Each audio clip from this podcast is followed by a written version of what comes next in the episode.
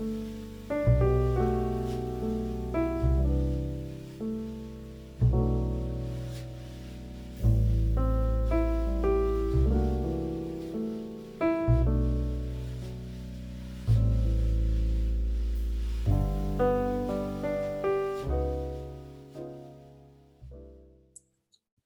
曜深夜のゆるゆるポッドキャスト純喫茶エピソードへようこそ。私が金田です。こんばんは、クレマです。こんばんは、猫手です。はい、えー、522回目ですけれども、えっ、と、以前、あの、金田が最近 FPS のゲームにハマってるよって話が、えーしたと思うんですが、まあ、あの、Apex Legends っていうゲームをですね、あのずっとスイッチ版で、えー時間が空いた時とかに、遊んだりとかしてはいるんですけれども、その、まあ、単純に、まあ、一ユーザーとして、まあゲームとして遊ぶっていうのも全然普通にあるんですが、そことはまた一個別の世界で、あの、e スポーツ業界、最近、まあ、話題のというか、えー徐々に、えー市場規模が広がりつつある、そういったですね、まあ、プロの世界でも、この Apex が、えー競技の一つとして、まあ広がってきてはいるんですね。まあ、ゲーム自体も2年ぐらい経つので、もう今月で3周年っていうぐらい、結構まあ FPS のゲームとしてはもうどんどん、えー歴が長くなってきてるゲームではあるんですけど、うんで、その e スポーツの中で、えー、Apex Legends の世界大会が、えー去年末から、2021年の12月から、えー今年の、えーと1月の末にかけて、えー世界大会が行われたとうんいうのがあります。で、そのまあ、いわゆる ALGS、えーと Apex Legends グローバルシリーズっていうのがありまして、で賞金総額が、えー5億、5 500万、500万ドル。総額ね試行うん、総額。総額で5億ほうほうほの大会なうんですって。で、えっ、と、まあ、一応リーグ戦って形になっていて、で、地域も分かれてるんですね。で、日本、えー中国、まあ、香港かな？と韓国の、えー北アジア太平洋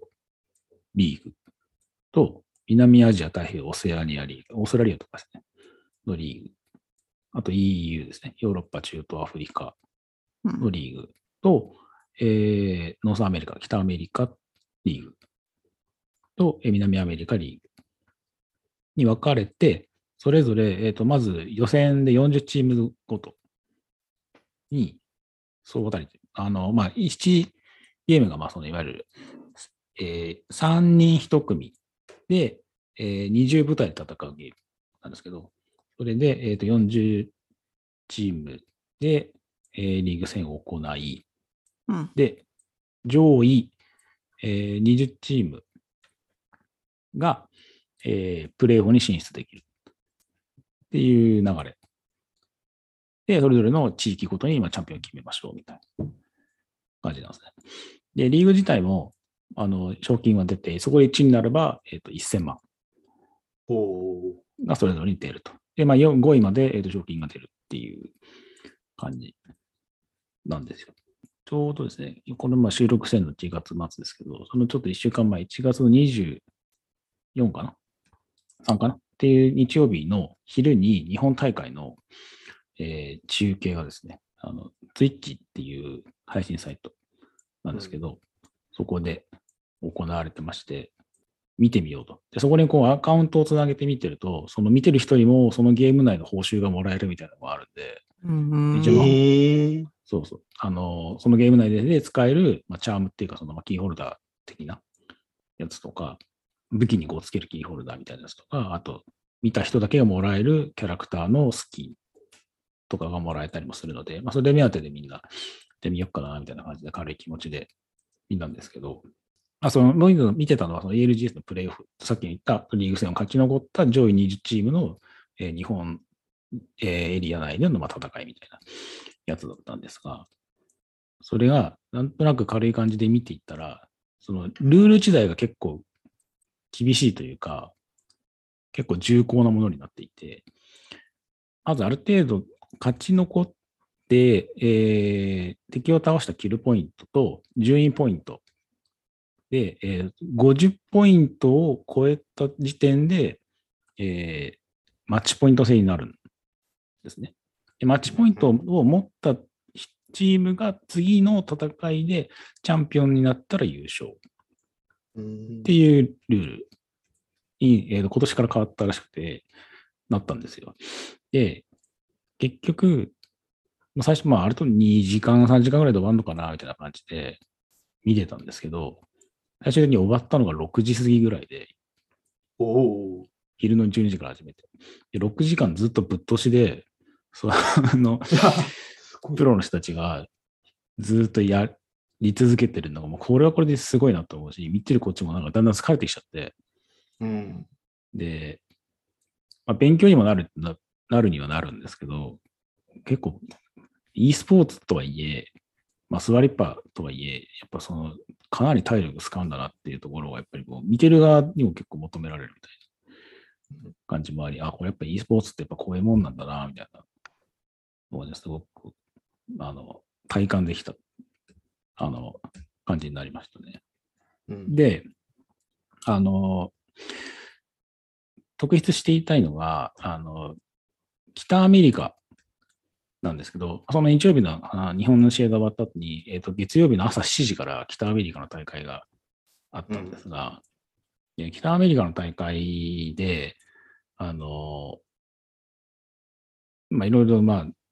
もともとさっき言ったツイッチで配信してる、えープロの人たちも大勢参加して行われる大会ではあるんですけど、あの、e スポーツの中で結構有名なチームがあって、あの、TSMFTX っていう超有名プロゲーマー集団がいるんですね。うん。で、Apex だけじゃなくて、えー、リーグオブレジェンズとかそういうカードゲームだったり、あとチェスとかの、うんそこもプロでやってますっていう、そのいろんな、えっと、プロの人たちを抱えてる、えープロゲームチーム団体みたいなのがあるんですよ。でその TSM の Apex 部門で、えー戦ってる人が、えーいるんですね。で、まあ、かなりもうゲーム業界でも有名な人たちなんですけど、まあ、一番有名なのがそのインペリアル・ハルっていう、えっ、と、今23歳ぐらいの若い人で、でその人がまあ、一番、なんでしょう、世界最強の IGL、まあ、インゲームリーダーみたいな感じで、指示、司令塔ですね。ここはしろとか、ここも下がれとか、そこはもっと攻めろ攻めろみたいな感じで、こう、オーダーを出す人がいたり、で、まあ、それにまあサポート的な感じなのレップスっていう、まあ、えーサポートプレイヤーの人もいて、で、で、もう一人、あのースナイプダウンっていう人がいたんですよ。で、スナイプダウン、他のその、スナイプダウン以外の他の二人は、えっと、インペリアルは23歳、で、ドレップスっていうのは26歳かな。で、えっ、と、スナイプダウンは、えっ、と、一人30歳っていうチーム最年長の人なんですけど、もともと Apex じゃなくて違うゲーム、あの、ヘイローっていうゲームではいはい。えーやっていたプロゲーマーの人で、もう昔からいる人なんで、もうレジェンドって言われてるような、うん。すごい実績を持った人だったんですが、その人が去年末の段階で、まあいろいろなこう諸事情があって、その TMS の Apex 部門から外れるっていう話にうんなったんですよ。うんうん。で、代わりに入ったのが、えっとベルハーストっていう、えっと19歳かな。ほう。の、もう見た目もいかにも、まあ痩せ型で、メガネで、くせっけで、もうちょっとあどけなさの残る、もういかにもあゲーム好きな子なんだろうな、みたいなうん。感じの子が新しく入ったんですね。えーその AG、えー LGS に参加みたいな流れになったんですよ。うんうん。ただ、えっと、再開まで、この去年末にそのスナイプダウンが抜けたので、大会までの調整として1ヶ月か2ヶ月あるかないかぐらいの中でそれやんなきゃいけないみたいな話になる中で、で、結構そのインペリアルハルっていうのが結構厳しい人だったりもするので、あの、まあ、ただ、ただなんかプロチームとして、ただこう、和気あいあいじゃなくて、結構厳しいこともお互い言い合ったりとかしてる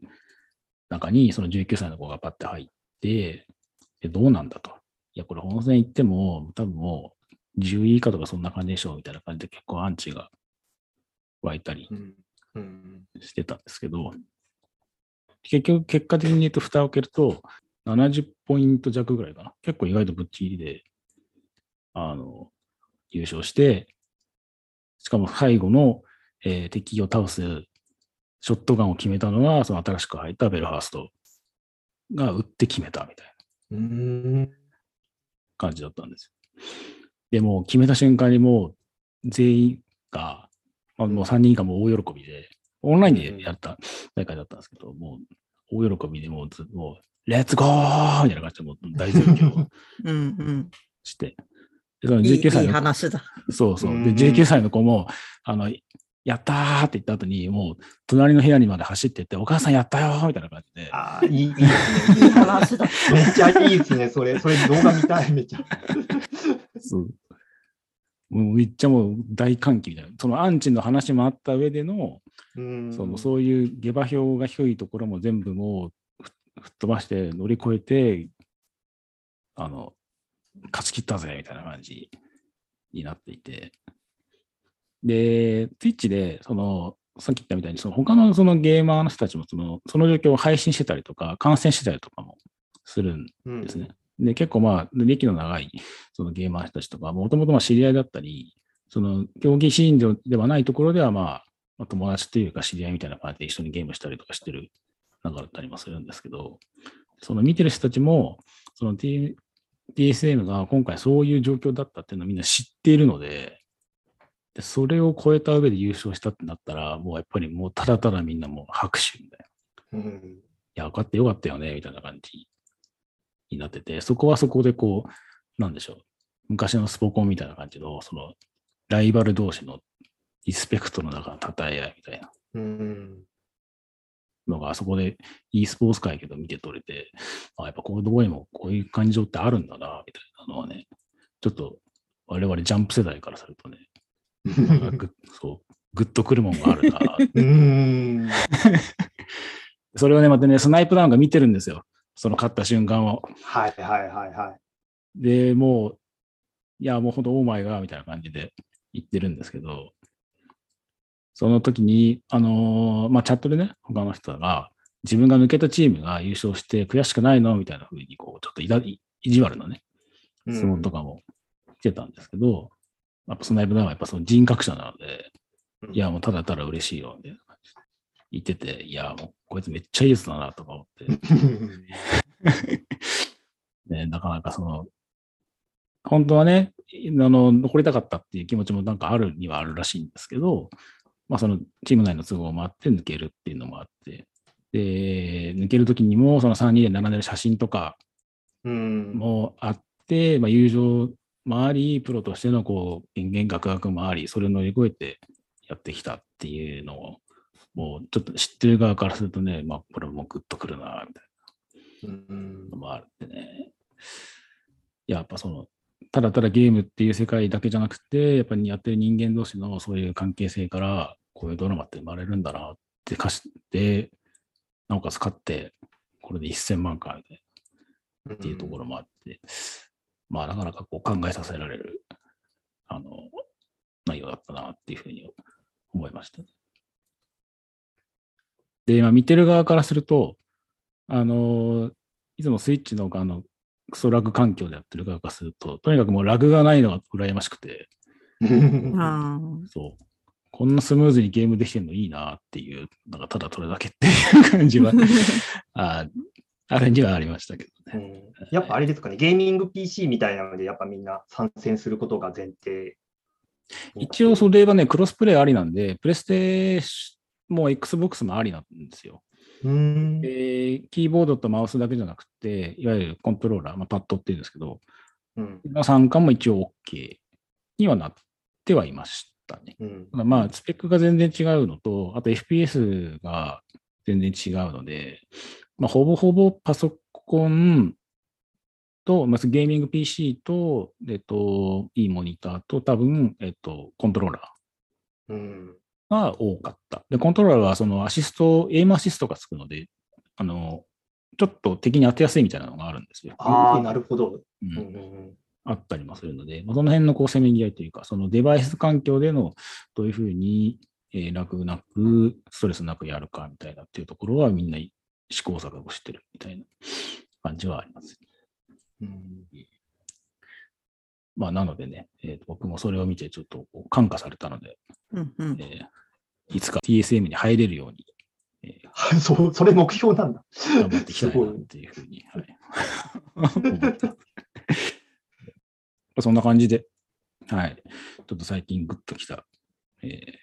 e スポーツの話ではございました。暑いっすね。うん。ではでは、今日のところはこの辺で。それでは皆さん、おやすみなさい。おやすみなさい。おやすみなさい。